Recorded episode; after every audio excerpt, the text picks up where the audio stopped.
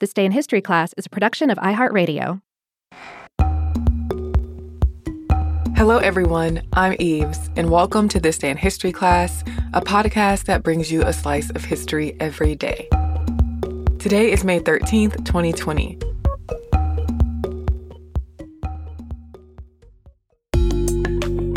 The day was May 13th, 1861. Australian amateur astronomer John Tebbutt observed the Great Comet of 1861. The comet was visible to the naked eye for about three months, and it was visible through telescopes until 1862. John Tebbutt was born in Windsor, New South Wales, and his father was a farmer.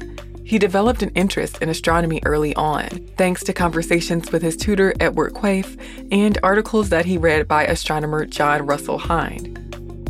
In 1853, Tebbutt bought a marine sextant.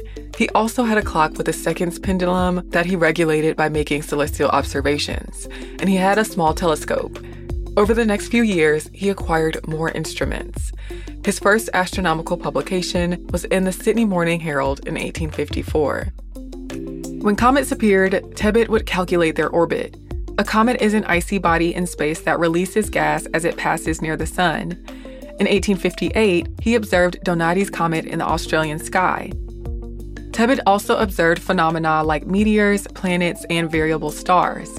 Between 1854 and 1862, he published 34 pieces in the Herald. In 1860, the government astronomer William Scott invited Tebbutt to work at the Sydney Observatory, but Tebbutt turned down the request. On May 13, 1861, Tebbutt was searching the skies for comets. Through his marine telescope, he saw a nebulous object near a star in the constellation Eridanus. He decided to keep observing the object. Tebbutt sent a letter to the Sydney Morning Herald announcing his discovery of the Great Comet of 1861, and it was published in the paper on May 25th, his 27th birthday.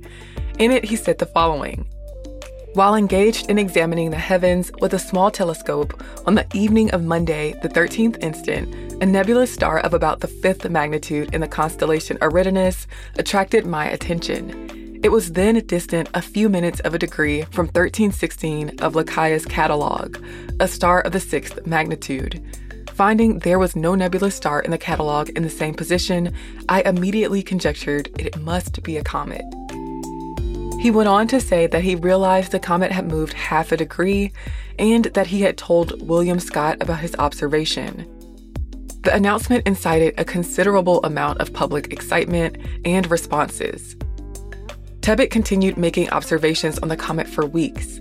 The comet became visible in the northern hemisphere in late June. Earth passed through the comet's tail, causing meteor showers. It remained visible to the eye for around three months, but it stayed visible through a telescope for several more months. The comet is formally designated C 1861J1 and 1861-2. The term Great Comet isn't an official designation, but it typically describes a comet that is extremely bright, as most comets are not visible to the naked eye, and even when they are, they're often fuzzy and faint. Tebbutt built his own small observatory and continued to publish his observations. The Great Comet is expected to return in the 23rd century. I'm Eve Jeffcoat, and hopefully, you know a little more about history today than you did yesterday. And if you have any suggestions for shows, feel free to send them to us on social media. We're at TDIHC Podcast. You can also send us a note via email at thisday at iHeartMedia.com. Thanks again for listening to the show, and we'll see you tomorrow.